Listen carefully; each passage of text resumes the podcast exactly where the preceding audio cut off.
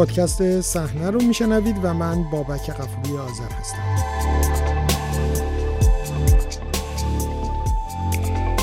به شماره 735 پادکست صحنه خوش اومدید. این شماره پادکست صحنه یادی است از عباس نعلبندیان نمایشنامه نویس متفاوت تاریخ هنرهای نمایشی ایران در گفتگو با علیرضا مجلل.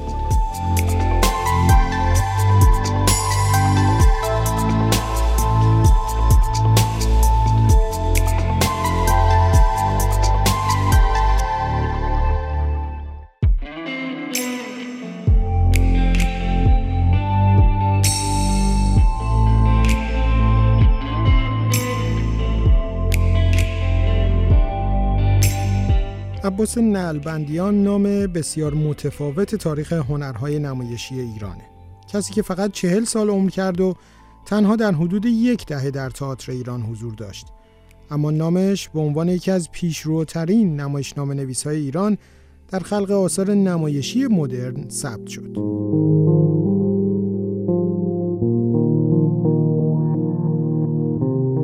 عباس نلبندیان سال 1347 خورشیدی در نوجوانی خودش با نوشتن اولین نمایشنامهش پژوهشی ژرف و سترگ و نو در سنگواره های دوره 25 زمینشناسی یا 14 هم 20 و غیره فرقی نمی‌کنه برنده دومین نمایشنامه برتر جشن هنر شیراز شد. این نمایشنامه که به خاطر زبان و بیان بسیار خاصش بحثانگیز شد توسط آربی آوانسیان کارگردان متفاوت تئاتر ایران در همان جشن هنر شیراز و بعد در تهران اجرا شد. آقای نلبندیان یک سال بعد مدیر کارگاه نمایش نهاد جریانساز و متفاوت تئاتر ایران شد که زیر نظر رادیو و تلویزیون ملی ایران تشکیل شده بود و تا زمان انقلاب 57 محل اجرای تعدادی از متفاوت ترین نمایش های تاریخ ایران از جمله چند نمایشنامه خود آقای نلبندیان بود.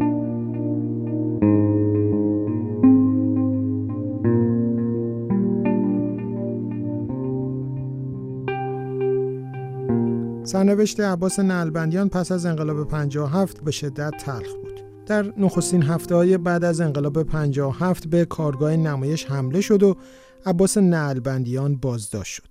حدود چهار ماه در بازداشت بود. دوران بازداشت تأثیر روحی و روانی عمیقی بر او گذاشت. اونچنان که پس از آزادی از حضور در محافل نمایشی کنارگیری کرد و به گفته دوستان و اطرافیانش به افسردگی دچار شد. او در نهایت اول خرداد سال 1368 خورشیدی به زندگیش خاتمه داد. از عباس نعلبندیان نه نمایشنامه، سه داستان و سه ترجمه باقی مونده.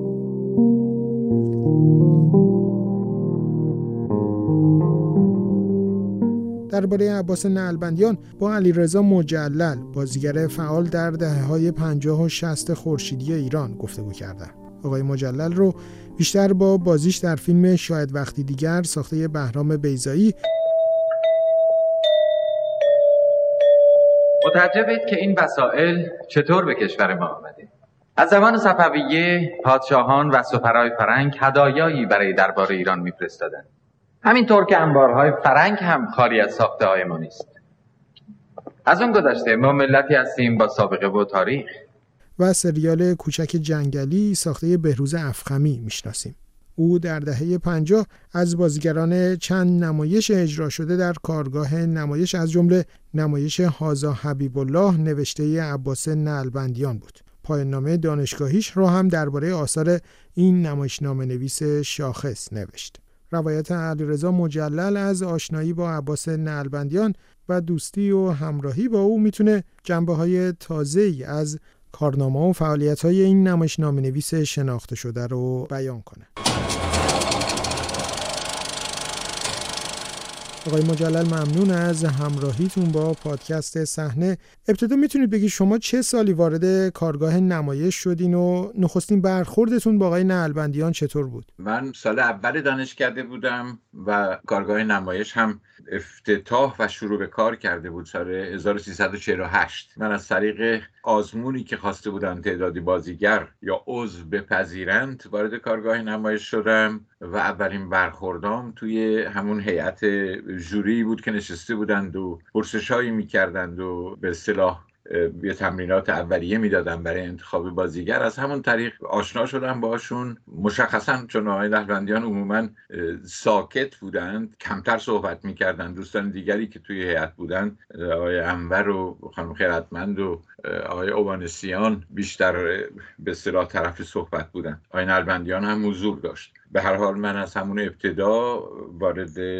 اولین گروه های تشکیل شده کارگاه نمایش شدم با اولین کار هم پرومته در زنجیر بود که از نوشته های ایشون بود و خانم خیرتمند آقای انبر کار می‌کردند در همون برخوردهای اولیه با آثارشون و خود ایشون چه نکته برای شما شاخص به نظر رسید دربارش؟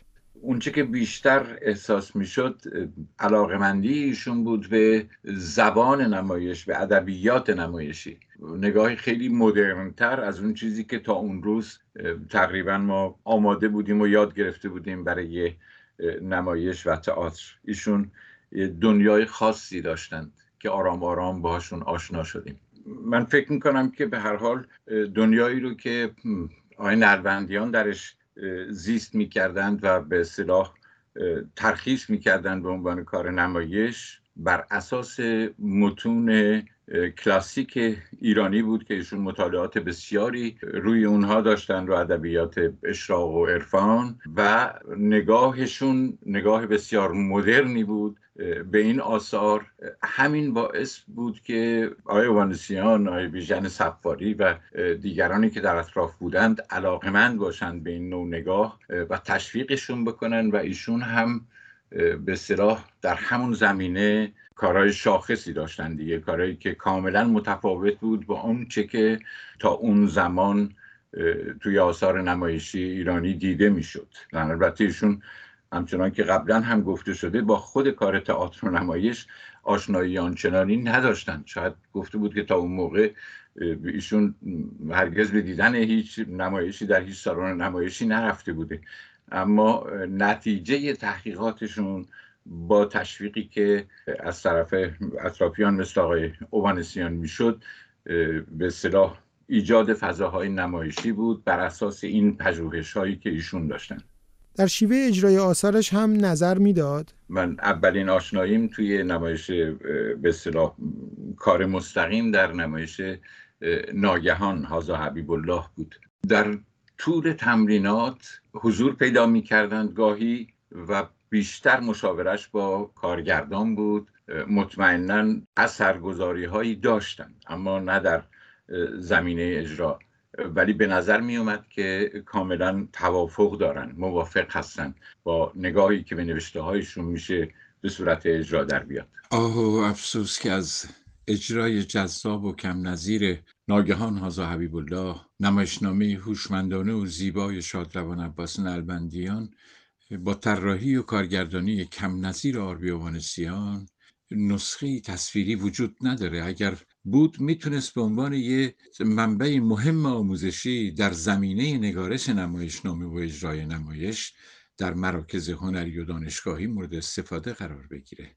اونم با بازی های درخشان زنده یادان بیژن مفید فهیم راستگار شکوه نجم آبادی رضا جیان و بازی نسرین براتلو محوش افشار پناه محمد باقر غفاری دین زاهد سیاوش تحمورس فریدون یوسفی. دریغ افسوس که هیچ چیز از این اجراها در دست نیست. نگاه بیرونی از منظر منتقدان و دیگر فعالان هنرهای نمایشی با آثار آقای نلبندیان یا کل فعالیت های کارگاه نمایش چطور بود؟ ببینید قاعدتا این که میگم قاعدتا یعنی به صورت یک قاعده هر حرکت نوعی در هر زمینه ای که پیش میاد یا پیش میآمد در مملکت ابتداعا مخالفین بسیار شدیدی داشت کسانی که مقاومت می‌کنن. مثل اینکه فرض بکنید که موسیقی خب کلاسیک ایرانی رو یا سنتی رو همه باهاش آشنایی دارن. به محض اینکه حرکت های مدرن و تازه‌ای درش اتفاق میافتاد عده زیادی مخالفت می‌کردن. یا در شعر بزرگانی داریم که در شعر هم وقتی شعر نو به بازار آمد خب به شدت باهاش مخالفت می‌کردن تا به تدریج جا افتاد و کنار آمد. آثار آقای نربندیان هم در ابتدا مخالفین بسیاری داشت مده زیادی بدون اینکه تسلط داشته باشند یا بدونند یا اجازه بدند که یک حرکت تازه‌ای پا بگیره پیش بره. و به نقطه نهاییش نزدیک بشه شروع به مخالفت و مبارزه می‌کردن.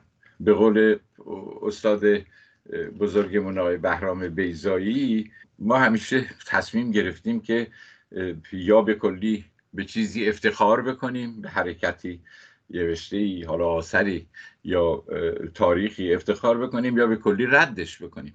ما این سفید و سیاه رو داشتیم. این وسط کمتر کسانی بودند که این رواداری و این فرصت رو به خودشون می‌دادن یا به دیگران می‌دادن که تجربه بکنن آزمایش بکنن و به کارها و راه های جدیدی برسن.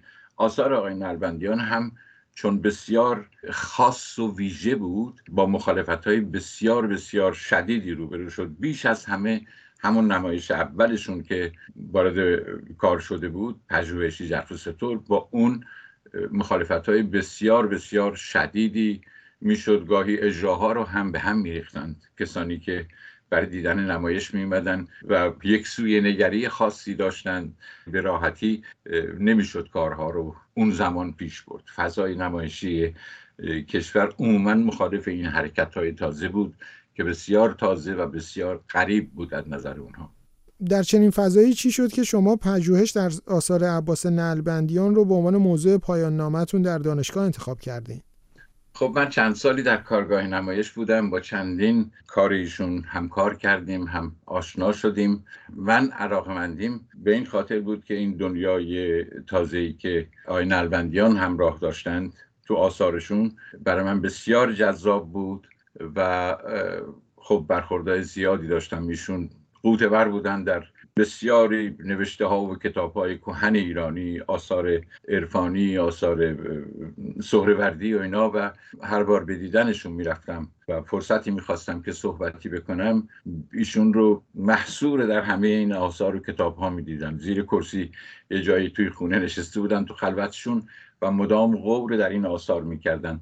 و نتیجه به اصطلاح تحقیقاتشون نمایشنامه هایی که نوشتند و آماده عرضه فوق العاده زیبا بود. بر من دلچسب بود و دنیای تازه ای بود. دنیای سراسر مهر و عشق بود. وقتی که تو ناگهان صدا بلند میشه که به صحرا شدم عشق باریده بود و زمین تر شده چنان که پای به برق فرو شود به عشق فرو می‌شد فوق العاده دلچسب و زیبا بود و این دنیا کشف تازه ای بود. اینکه آدم بتونه یک همچین دنیای انسانی عمیق و عظیمی رو به شکلی به صحنه بخواد ارائه بکنه و به اجرا بکشونه جزو ویژگی های کار عباس نربندیان بود که برای من هم بسیار جذاب بود.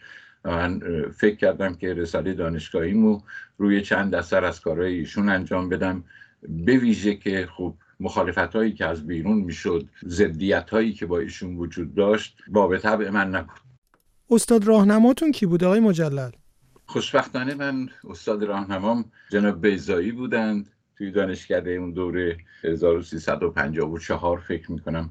و ایشون نگاه بسیار مثبتی داشتند هم به فعالیت های کارگاه هم به آثار شخص نلبندیان. و من با استقبال ایشون روبرو شدم و راهنمایی های ایشون مشکلی در این زمینه نداشتم. بودند کسانی که اساتیدی که شاید درک بهتری نداشتند درک عمیقتری از آثار نربندیان نداشتند اما آقای بزایی کاملا مجزا بودند.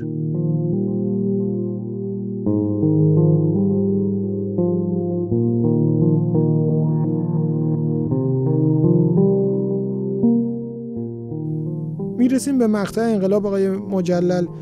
می‌دونیم عباس نلبندیان به فاصله کوتاهی پس از پیروزی انقلاب در همون روزهای پایانی سال 57 بازداشت میشه. چه اتفاقاتی در آن روزها افتاد؟ دلیل بازداشت ایشون رو شما متوجه شدین؟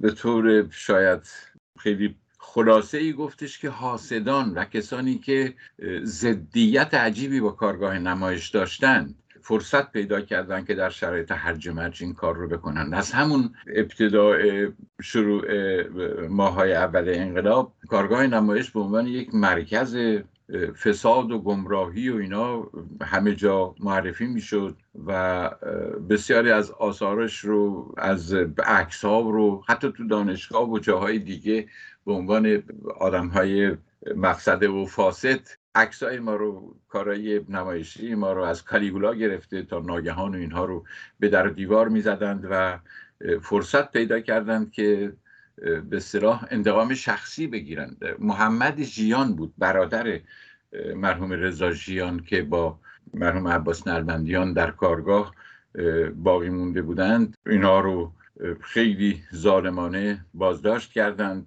هر کسی یه اسلحه دستش گرفته بود. کسانی که اصلا کارهای مبتزل بیرونی رو انجام می‌دادند تا اون زمان ناگهان صاحب اسلحه و قدرت شدن. حتی در تلویزیون هم روزهای اول بعد از اینکه تلویزیون بازگشایی شد ماها که کارمند سازمان بودیم و می‌تونستیم رفت آمد بکنیم یک دفعه کسانی با اسلحه جلوی ورودی سازمان ایستاده بودند و از ورود ماها جلوگیری می‌کردن. کسانی که تا اون موقع راه نداشتن به سازمان.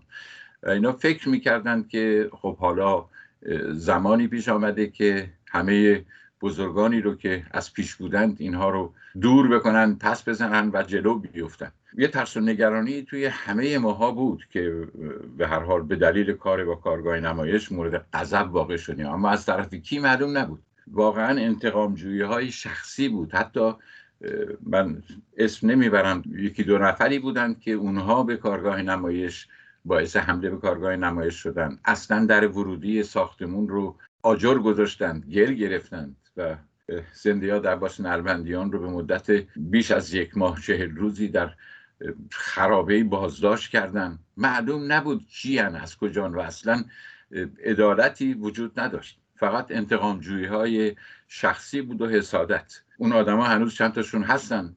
بعدا خودشون مورد غضب همین سیستم و دستگاه قرار گرفتن و الان هم توی جایی در اروپا مشغول زندگی هستن.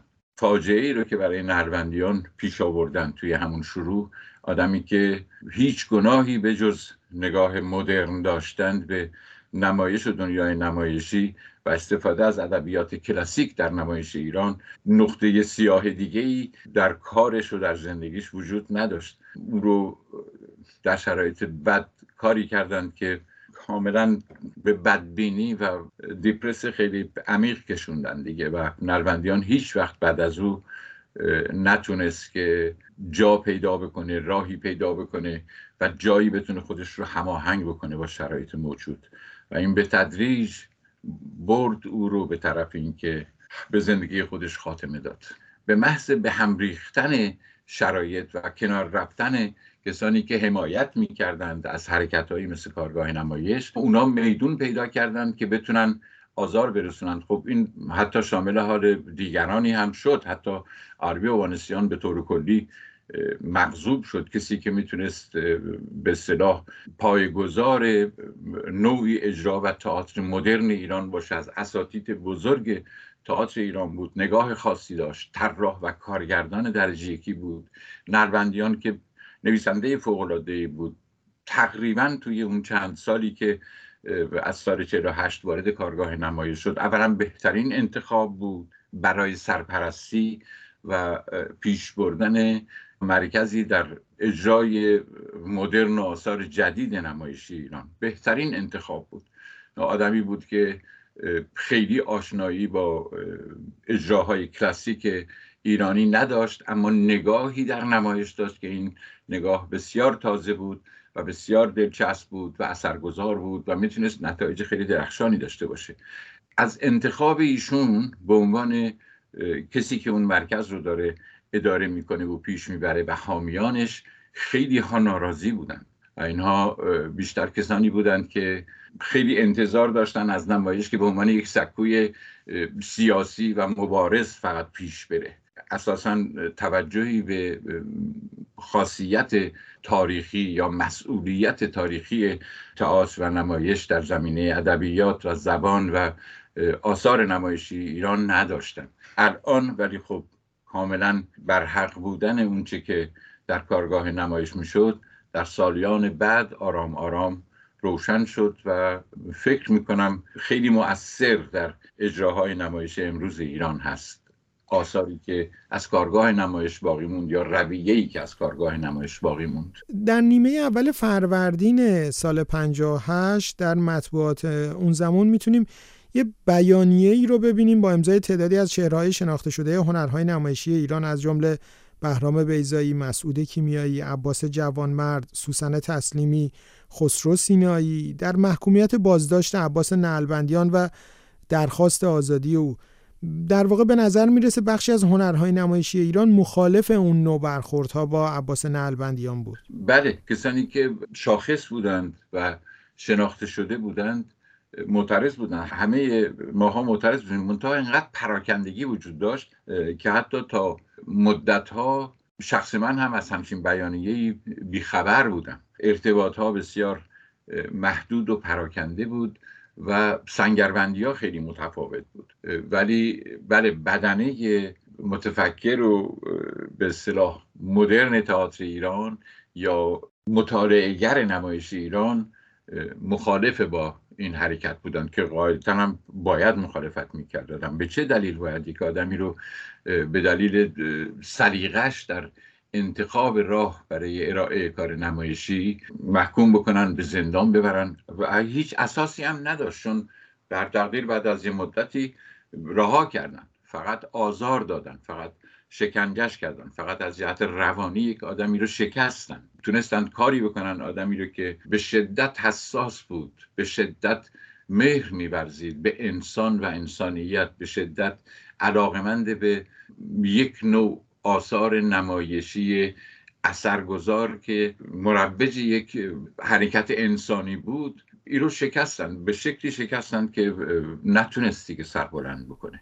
و آیا شما بعد از بازداشت آقای نلبندیان تا زمان مرگش با ایشون دیدار داشتین ازشون خبر می گرفتین؟ بله گاهی در بدترین شرایط من تونستم که ایشون رو ملاقات بکنم. یکی از بدترین ها که همیشه توی ذهنم هست شبی بود که ایشون ظاهرا ترک موتوری نشسته بودن به همراه یکی از دوستان نزدیکشون که اون موقع کار تدارکات رو در کارگاه نمایش انجام می‌دادند و خیلی نزدیک بودن به آقای نلبندیان دچار حادثه ای شدن تصادفی کردند و ایشون رو حوالی یازده شب بود که به من همون همراه ایشون آی رضایی حالا اسم می‌برم ازشون زنگ زدن و گفتم که کمک کنین. عباس اتفاق بدی افتاده و تو تصادف کردیم. الان هم حالش بسیار بده و داریم میبریمشون آمبولانس به یک بیمارستانی جایی که ایشون رو با آمبولانس آورده بودن به یک درمونگاه بسیار ساده ای در میدان ونک. یه درمونگاه زیرزمینی بود که درمونگاه معمولی بود. و که با خبر شدم دوست دیگه ای آقای خسرو شایسته از دوستان که ایشون هم ارتباط داشتن با خبر شدم به اتفاق رفتیم به اون درمونگاه و دیدیم که برای ایشون رو برانکار خوابیده و سر و صورت بسیار متورم و خونی است و ظاهرا حادثه بسیار شدید بود. و همون درمانگاه هم گفتن ما کاری نمی‌تونیم بکنیم ایشون باید بره به بیمارستانی جایی که بره مستقیما به اتاق عمل. چه سالی بود آقای مجلل؟ 1362 یا 61 بود. شبی بود که این اتفاق افتاد. از اونجا ایشون رو با آمبولانس به بیمارستان هزار تخت خوابی بردیم و اونجا مستقیم ایشون رو به اتاق عمل بردن و باز هم ما با همون دوستمون آقای خسرو شایسته مشورت کردیم که آیا باید به پزشک جراح که دارن اینو می‌برن به اتاق جراحی گفته بشه که ایشون به دلیل حالات روانی و دیپرسی شدید قرصای زیادی مصرف می‌کردن. اون روزها ما می‌دونستیم که عباس شاید روزی سی چهل قرص آرام بخش و قرصایی که اثرگذار خیلی بد هستن توی بدن استفاده می‌کنه و لازم هست که دکتر جراح بدونه یا دکتر بیهوشی بدونه که احتمالا میزان بیهوشی رو تعیین بکنه که شخصی رو به کما نره که برگرده. اون شب بسیار دردناک بود. ما اونجا بیمارستان موندیم. به دکتر هم اشاره کردیم که یک همچین چیزی او هم خیلی تشکر کرد پزشک جراح که خوب شد که ای رو گفتین که ما مراحل بیهوشی رو مرحله مرحله پیش ببریم. نتیجه این شد که با اندک بیهوشی شاید با کمترین بیهوشی ایشون رو جراحی کردن. تا حالشون ترکیده بود و تا حالشون در آوردن و بعد به خاطر اینکه تحمل بکنن بسیار دردناک بود. اون شب هرگز از خاطره من حذف نمیشه. دست و ایشون رو به تخت بسته بودن که فقط نعره می‌کشید. نلبندیان فقط فریاد می‌کشید. بسیار درد کشید. شاید این درد کشیدن ها یک هفته طول کشید. آرام آرام تا ایشون تونست که این جراحی رو پشت سر بگذنونه من این دیدار و خاطره بسیار تلخ رو از روزهای زندگی ایشون دارم و بعد تلختر یکی دو سال بعد بود. چون من سال 66 67 از ایران خارج شدم. اون موقع باز با من تماس گرفته شد و گفتن که لیست کتاب های عباس نربندیان رو همه کتاب های کتابخونش رو که هزاران جلد بود و بسیار با ارزش بود اینا رو لیست کردن و به من هم دادن که ما تلاش بکنیم که جایی یا کسانی بیان اینها رو بخرن چون او برای تأمین زندگیش دیگه هیچ امکانی جز فروش مایمرکش که همین کتاب ها بود نداشت. و اینها واقعا به جانش بستگی داشت. این هم از به اصطلاح برخوردهای دردناک من روزا بود که با آه و افسوس تلاش می‌کردیم که این داشته های ارزشمندش تبدیل به نقدینه ای بشه که بتونه یه مدت دیگه زندگی بکنه که خب یکی دو سال بعد از اون هم شاید همونطور کشید. خیلی تلاش کردیم که بتونیم جایی واردش بکنیم به عنوان طرح برنامه به عنوان تصیح آثاری که میفرستادند مصحح. هیچ جوری نمی‌تونست هیچ جوری کنار نمی اومد همون دوست عزیز ما زنده یاد فردوس کاویانی که خیلی تلاش کرد که حتی ایشون رو به اداره تئاتر بکشونه و یه جوری بتونه اونجا زمینه ای براش فراهم بکنه که درآمدی و حقوقی باشه. ولی باز هم عباس دیگه نمی‌تونست نمی‌تونست کار بکنه. هیچ جوری نمی‌تونست کنار بیاد.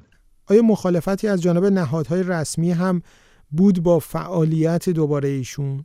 عکس عمل بسیار شدید بود. نسبت به برخی از نامهایی که در کارگاه نمایش برجسته بود و گرداننده بودند بسیار عکس عمل شدید بود نسبت به ایشون نسبت به آربی اومانسیان پال بابلا ابراهیم که اون اواخر به اصطلاح به کارگاه پیوسته بود. به خیلی از اینا بیژن سفاری که فیلباقی مدیر عامل و واسطه بین سازمان رادیو تلویزیون و کارگاه بود که کارگاه رو راه انداخته. آنجا کارگاه اصلا به همت به خاص رضا قطبی و بیژن سفاری و آقای قفاری افتتاح شد و کار شد که زمینه ای برای کار کسانی که خارج از روش های متداول می‌خوان کار بکنن و تئاتر مدرن رو به اصطلاح پیش ببرند شروع به کار کرده بود خب اکثر نسبت به اینها بسیار شدید بود. تا سالها اصلا اسمشون رو نمی‌شد برد. آربی اوانسیان رو این آدما با کمترین با کمترین امکانات بزرگترین کارها رو کردن.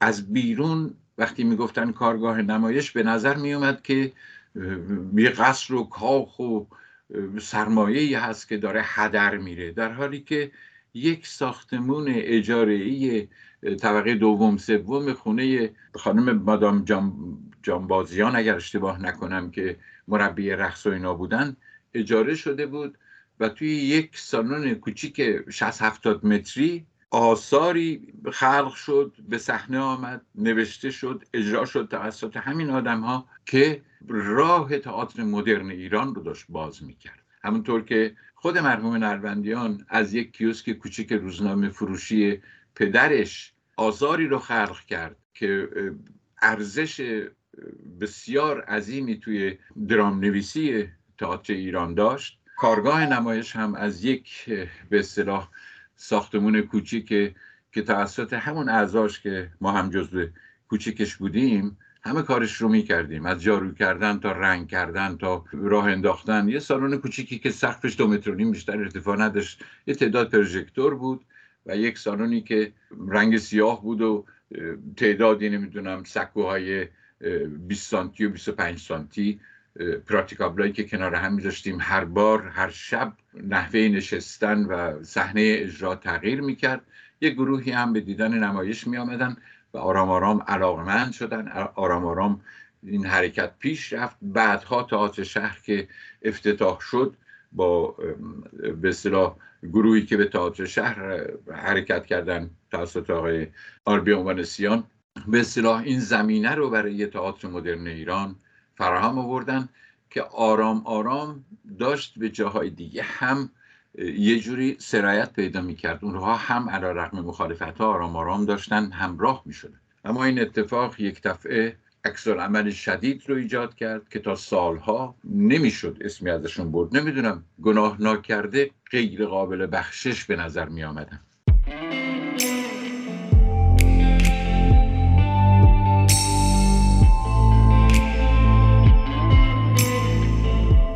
با سپاس از علیرضا مجلل و شما همراهان پادکست صحنه در همراهی دیگری با این پادکست.